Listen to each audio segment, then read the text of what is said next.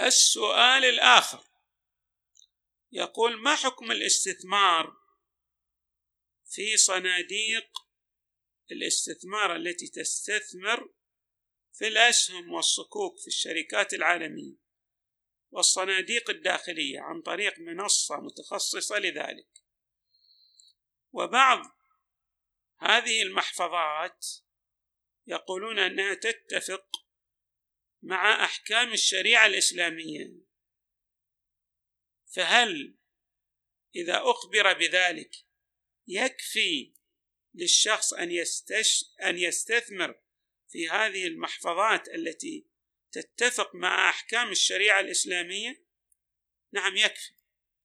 يعني إذا كان إنسان دخل البنك وقال له مثلا أو هو قرأ عن بعض المحفظات الاستثمارية مثلا أو بعض المحافظ الاستثمارية.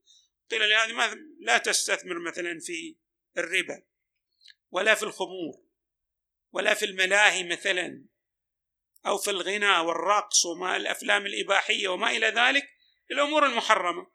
وإنما مثلا تستثمر في أمور محللة كأن تكون مثلا هذه شركات مثلا لبناء منازل وبيع تلك المنازل مثلا. لشراء عقارات وبيع هذه العقارات.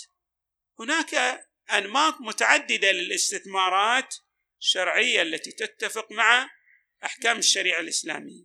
إذا قيل أن هذه تتفق مع أحكام الشرع الإسلامي يجوز الاستثمار في هذه المحافظ الاستثمارية ولا إشكال في ذلك. نعم.